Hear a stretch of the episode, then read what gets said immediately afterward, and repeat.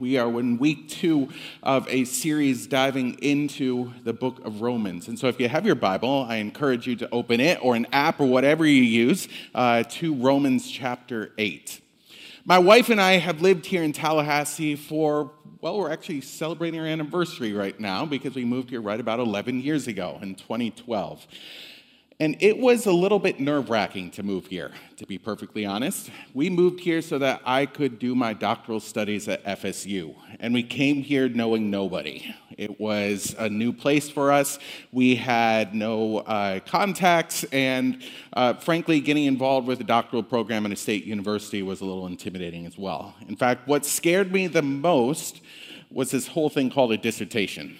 This whole idea that I had to write this document that was going to be hundreds and hundreds of pages long was incredibly intimidating to me. So imagine my surprise when I get here and I learn about a new program called the Three Minute Thesis Competition. The three minute thesis competition is designed to take all of your research, all of the work that you're putting into a dissertation, and to summarize it in three minutes or less.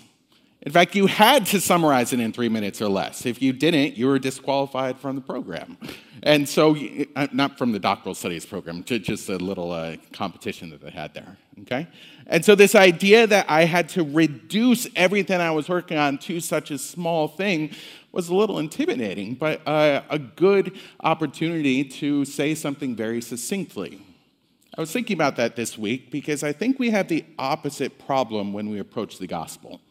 We've gotten really good at stating the gospel succinctly. In fact, one of the glories, one of the manifold glories of the gospel is that we can say the good news of Jesus simply enough that a child can understand it. Chances are, if you've learned one of these methods, whether we're talking about the four spiritual laws or the Romans road, both the regular road and the express road, maybe you've learned uh, the EE hand that you can say, which is five fingers, the ABCs of the gospel. Here at Wildwood, we use something known as the it alls, that God made it all. We lost it all. Christ did it all so that we get it all. It's a wonderful thing to do to say that the gospel can be simply understood.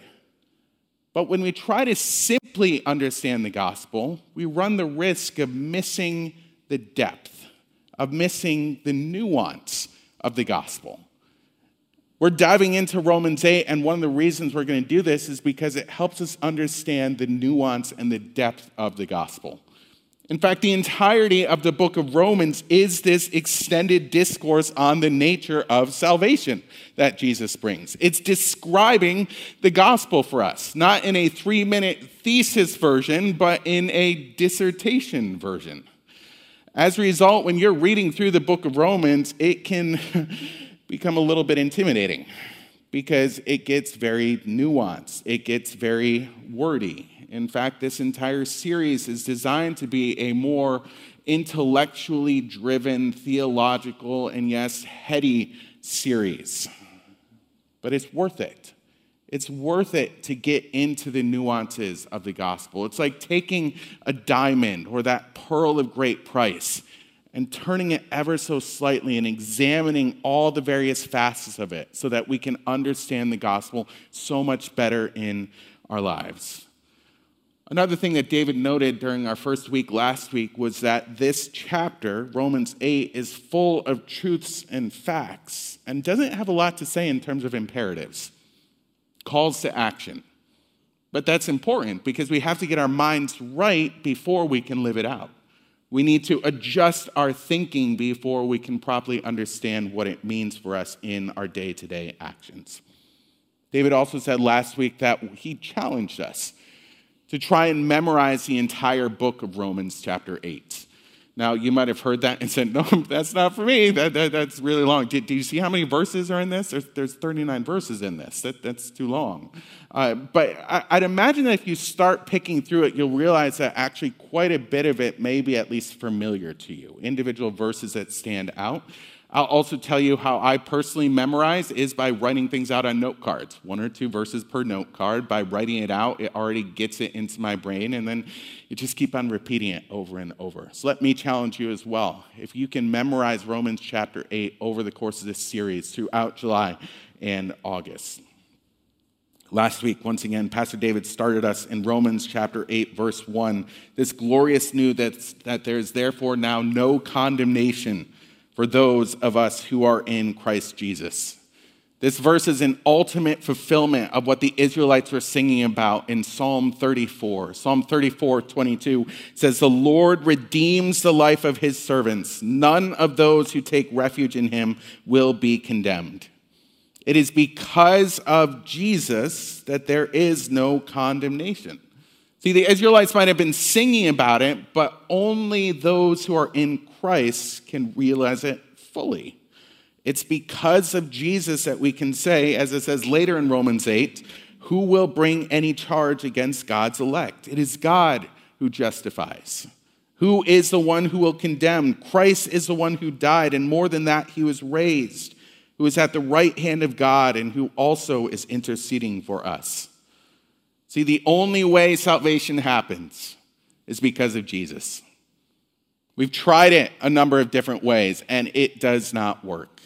But because of Jesus, we can have salvation. In fact, the first five chapters of Romans make it clear that the law could not accomplish this for us. I love what this says to run and work the law commands yet gives me neither feet nor hands. But better news the gospel brings it bids me fly and gives me wings. This week, we continue our study diving into verses 5 through 8. Out of respect for the Word of God, if you would stand with us as we read these verses together. In fact, I want to start by picking up in verse 4, the end of verse 4, where it says, Who walk not according to the flesh, but according to the Spirit. For those who live according to the flesh set their minds on the things of the flesh, but those who live according to the Spirit set their minds on the things of the Spirit. For to set the mind on the flesh is death, but to set the mind on the Spirit is life and peace. For the mind that is set on the flesh is hostile to God, for it does not submit to God's law. Indeed, it cannot. Those who are in the flesh cannot please God. Would you pray with me? Father, these are your words, and they are nuanced and they are complicated, but you have provided them for us. So I pray that you would open our ears to understand more of what you have to say through them and be glorified even in the process. We pray this to you, Father, in the name of your Son, Jesus, and in the power of your Holy Spirit. Amen. You may be seated. Our passage for today is the first part of a parenthetical statement, a rabbit hole, if you will. Verses 5 through 11 are setting up this antithesis between the flesh and the spirit.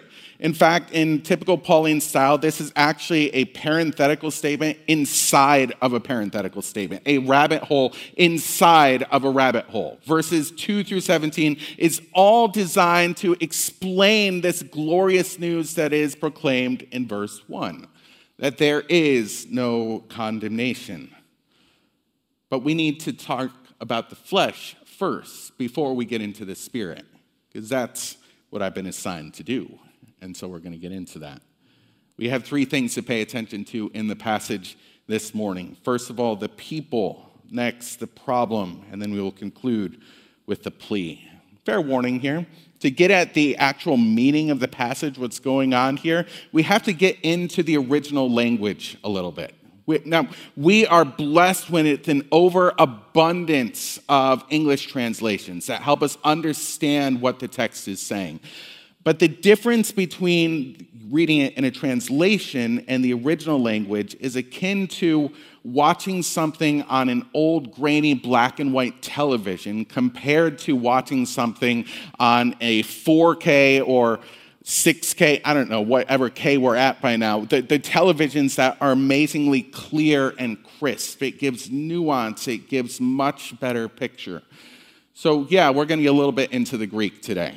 I had a seminary professor that gave uh, some good advice about this. He said uh, the, the original languages are like underwear, People want to know that you have it, they just never want to see it.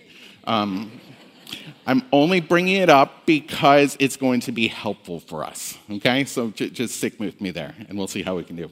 All right, let's get into it. First of all, let's look at the people. Right off the bat, we have an interpretive issue here. In verse 5, it says, For those who live according to the flesh. Who are we talking about? That's an important question, but let, let's define our terms first. He, he says flesh. The word flesh actually shows up five separate times in our passage, and when used in the Bible, it's used in a lot of different ways. It may actually be talking about, well, flesh. It may actually be talking about the physical bodies that we have, but sometimes it's talking about a, a, physical totality of us that is dominated by sin to such a degree that wherever flesh is, sin is present and no good thing can live in this flesh. It's our creatureliness, our sinfulness, our defective understanding of God's saving acts and plan of election. It's this bearer of sinful feelings. Now, it's important to note right off the bat that Paul is using this dichotomy of sin versus spirit, and he's not talking about it in terms of good versus evil or sin versus righteousness. Because the fact is, there are a lot of people who are living in the flesh who look good to us. They may be those upstanding citizens who keep their lawns mowed and make sure everything is prim and proper. They're the kind of people who you, will let them watch your dog while you go on vacation because you know he'll be fine when you get back. But it's possible still to be living in the flesh. The common theme here is pursuing salvation our own way, separate from God, either by following the law and thinking you are maintaining it, or by flouting the law. And so I go back to our question Is that us? When Paul says those who live according to the flesh, is he talking about us here? Uh, I bring this up because we, we have to clarify so that we can understand the rest of the passage. And the fact is, Christian theologians have actually disagreed upon this throughout the centuries. There are some who say, yep, this is us, and there are others who say, no, this is who we once were, but that's no longer us. Those who say it's no longer us point to, well, the book-ended passages here. I mean, we just read it, didn't we? At the end of verse 4, it says, Who walk not according to the flesh, but according to the Spirit. Verse 9 says, You, however, are not in the flesh, but in the Spirit. Therefore, this is not us, right? Well, there are others who argue that, no, this actually is still us. Christians, new Christians who have not progressed very far in their sanctification, still living out the things of the flesh. For me, one of the ways forward as I was doing my study is to pay attention to one particular word in the original Greek phroneo. Uh, it's the word that is translated in your Bibles, perhaps, as uh, has your minds set on. And that's a common way to translate it. The ESV, the NIV, and NASB uses that to translate it. But it can be misread to say, have your mind set on. We can think about that as more being preoccupied with something. It may be better to understand it as a fleshly way of thinking or a worldview or a mindset. One of my favorite Bible translations is known as a New English Translation. Here's how it uh, translates verse 5. It says, For those who live according to the flesh have their outlook shaped by the things of the flesh. See, what Paul is talking about here is how we see the world. Do we see the world the way that unbelievers do, or as Christians, do we see the world differently? The, the fact is, our worldview does not magically transform at the point of conversion. We still have a number of the same issues that we struggled with after we accept the good news of Jesus. And the fact is, we may continue to do so for the rest of our lives. We have to look at our passage this morning not describing a past reality for Christians, but a continuing reality that we will still wrestle with. If that's true, that puts into stark reality how important the the warning we have in verse 6 through 8. So let's turn to that. What is the problem? Well, Paul is strong here. To set the mind on the flesh is death, he says in verse 6. But to set the mind on the spirit is life and peace. The mind that is set on the flesh is hostile to God. It does not submit to God's law. Indeed, it cannot. Those who are in the flesh cannot please God. The mindset of the flesh, the outlook of the flesh, a worldview of the flesh leads to death. This was our problem before, and as Christians, it's still our problem. Now, we really aren't saying anything new here. If you pay attention at all to the narrative throughout Scripture, you see that there are constantly and consistently two paths. There is a path of life and a path of death. There is a good way to go and a bad way to go. If you were with us while we were studying the wisdom uh, literature, with uh, the Proverbs and Psalms over the last year, we talked about this path of wisdom and a path of foolishness. This always existed. And what Paul is telling us here is that for the Christian, the destructive power of sin has not changed. Satan still seeks to deceive us, and he does so by diminishing and downplaying and dismissing the deleterious effects of sin. And so Paul reminds the Christian setting the mind on fleshly things is death. It's hostile to God. It does not submit to God's law. It cannot, it does not please God. If Paul is feeling repetitious here, it's because he is. He's saying the same thing in a number of different ways and purposefully so. People who are much smarter than me refer to this as a homoioteleuton. Isn't that a fun word? Homoioteleuton. And what this means is repeating similar sounds to drive memory. Paul is essentially creating an earworm here. Not that weird earworm from Star Trek II The Wrath of Khan, but like just something that sticks in your brain. You, you, know this. You can have certain words that are putting together, whether it's rhyming or even similar words, and they stick there. In World War II, they used the phrase loose lips sink ships. It just sticks there, right? Or when I mention Bounty paper towels, probably, probably all of you know them as the quicker picker upper. It just sticks in your head, right? Well, that's exactly what he's doing here. He's trying to make it unforgettable, which, by the way, the Nat King Cole song Unforgettable is also an earworm. Yeah, that's why, darling, it's incredible that someone so unforgettable can think that I'm, for- yeah, exactly. It sticks in your head. Paul is trying to get this to stick in your brain, and he's saying the way of the flesh is death. He's repeating this to emphasize something that doesn't change when you become a Christian. The way of the flesh is still the way of death. Now, let's be abundantly clear here. This is different for the Christian in two very important ways. Number one, what we mean by death. Remember, there is therefore now no condemnation for those of us who are in Christ Jesus. Death does not mean eternal punishment for the believer. But what does it mean? A fourth century church father named Gregory of Nyssa wrote As long as the flesh lives, it is not possible for the pleasing and perfect will of God to be done expeditiously in the life of the believer. We don't die, but we also don't fulfill what God truly wants for us. But there's one more very important distinction for us as Christians. We have the possibility of doing better. We have the possibility of overcoming the flesh in our lives. For the believer, this is not possible. Now, this is something that was actually wrestled with in church history for quite a while. Um, and in the fourth century, it came to a head where a guy by the name of St. Augustine developed something that's now known as the four states of man to help us understand this progression in the life of, well, humanity writ large. At the beginning, it started talking about it as before the fall. For Adam, and Eve, they were able to sin, but there's a possibility they were able not to sin. I, I, put the Latin up there just in case anyone wants to read it in Latin. Any, anyone? No, it, it's there. Just okay. After the fall, after the fall, after everyone uh, is stuck in sin, notice we are not able not to sin.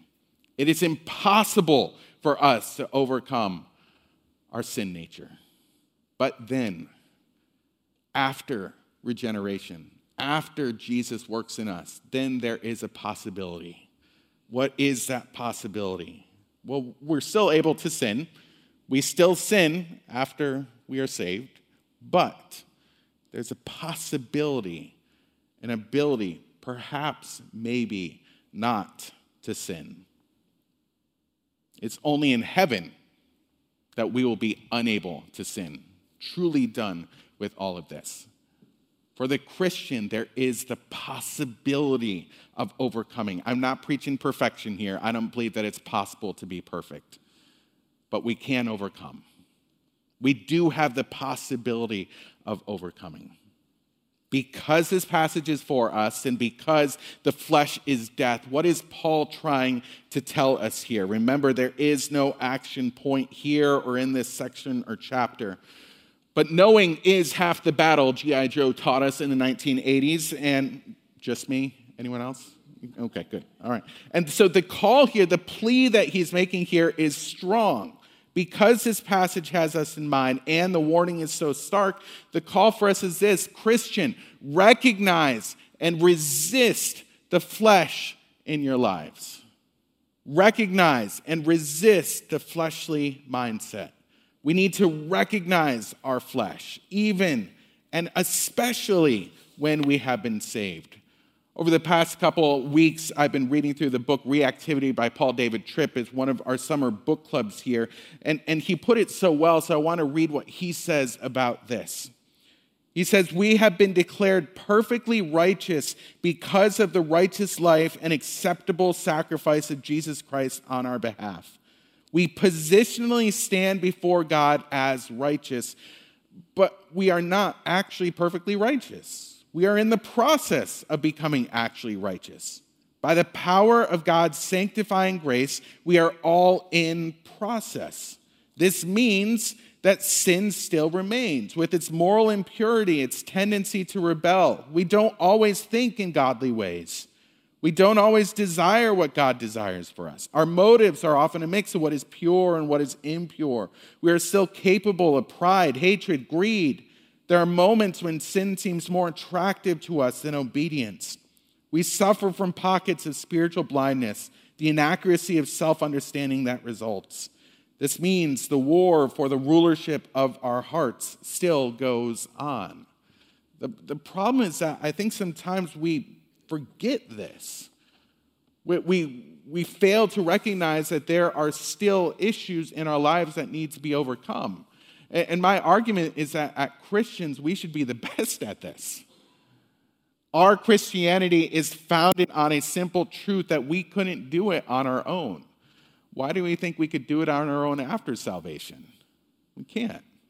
We have to recognize the fact that this fleshly mindset can still exist in our lives. We don't have time to dive deeply into this, but I want to point you to a parallel passage that goes with Romans 8 here, talking about this antithesis between flesh and spirit. It's over in Galatians chapter 5, verses 16 through 26. And I'm pointing that out because it describes the works of the flesh and the works of the spirit. It's famous for those fruit of the Spirit, but we need to pay attention to how it describes the flesh as well. I just want to write, read three verses from it because it's describing the outworkings of the flesh. So this is Galatians 5 19 through 21.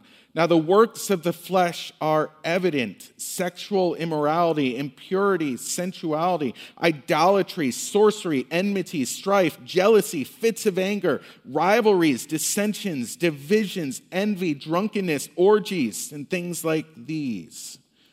It's interesting to me to note how Paul is mixing the things that we would consider beyond the pale and things we would never, ever do, perhaps with issues that can be daily struggles for us, like jealousy or envy or anger. The fact is, they deserve to be all lumped together. All of them are works of the flesh. I think one of the most underappreciated virtues of the Christian life is humility. When we truly understand our current state and when we truly understand the gospel, we would freely admit that we have not yet arrived, that there is more work to do, that sin can still mess us up. If you don't believe that, as Paul says, God will reveal that to you too. There is still more work to do. We need to recognize the flesh in our lives, but we also need to resist the flesh in our lives. See, the, the division here is stark. Those who allow the direction of their lives to be determined by the flesh are actually taking the flesh's side in the conflict between the Spirit of God and the flesh. We must resist this. Well, how do we do that? Well, I'm going to get ahead of ourselves just a little bit in the book of Romans. He spends 11 chapters laying out all of these uh, ideas of things that we need to know, but then you get to chapter 12, and right off the bat, he gives us an answer. Chapter 12, verse 1 I appeal to you, therefore, brothers, by the mercies of God, to present your bodies as a living sacrifice, holy, acceptable to God, which is your spiritual worship. Now, listen to this. Do not be conformed to this world, to a fleshly mindset, but be transformed by the renewal of your mind, that by testing you may discern what is the will of God what is good, acceptable, and perfect. Notice what is being said here. In our sinful state, we were being conformed to this world. But we're in a new reality now. In this new reality, we can take captive anything that stands against God and his way. See, even though the old nature never gives up and never backs off and never concedes defeat, we can live with confident assurance that our God is stronger. The question for us is to whom will we yield control? Are we going to allow the flesh to still control us? Or are we going to go in a different direction? Our new lives as believers can be described as this renunciation of walking or living according to the flesh. Our own statement of the belief, statement of belief, the Westminster Confession of Faith, refers to our new life as believers as a continual and irreconcilable war, a constant battle against the flesh. I haven't talked about something that's very important, and the reason why I haven't is because it's coming in verse 9. It's not part of my passage. But I have to just mention it because it is that important. Church, you, you are not doing this alone. You have the Spirit to help you, you have the Spirit to guide you. The way of the Spirit is better, the way of the Spirit is stronger than anything the flesh can throw at you. But once again, that's for a future week. So I got to leave that for uh, another preacher to cover that. In our lives as Christians, believing that the good news of Jesus' death on our behalf changes everything for us, there are some things that still haven't changed. We still wrestle with this fleshly mindset. Because we do, we need to recognize and we need to resist the flesh. That's why, as Christians, we are different. Our foundation is different because the cross tells us that there is therefore now no condemnation for those of us who are in Christ Jesus. Our destination is sure because there is nothing that can separate us from the love of God. But our helper is also present. Come back in a future week to hear more about that.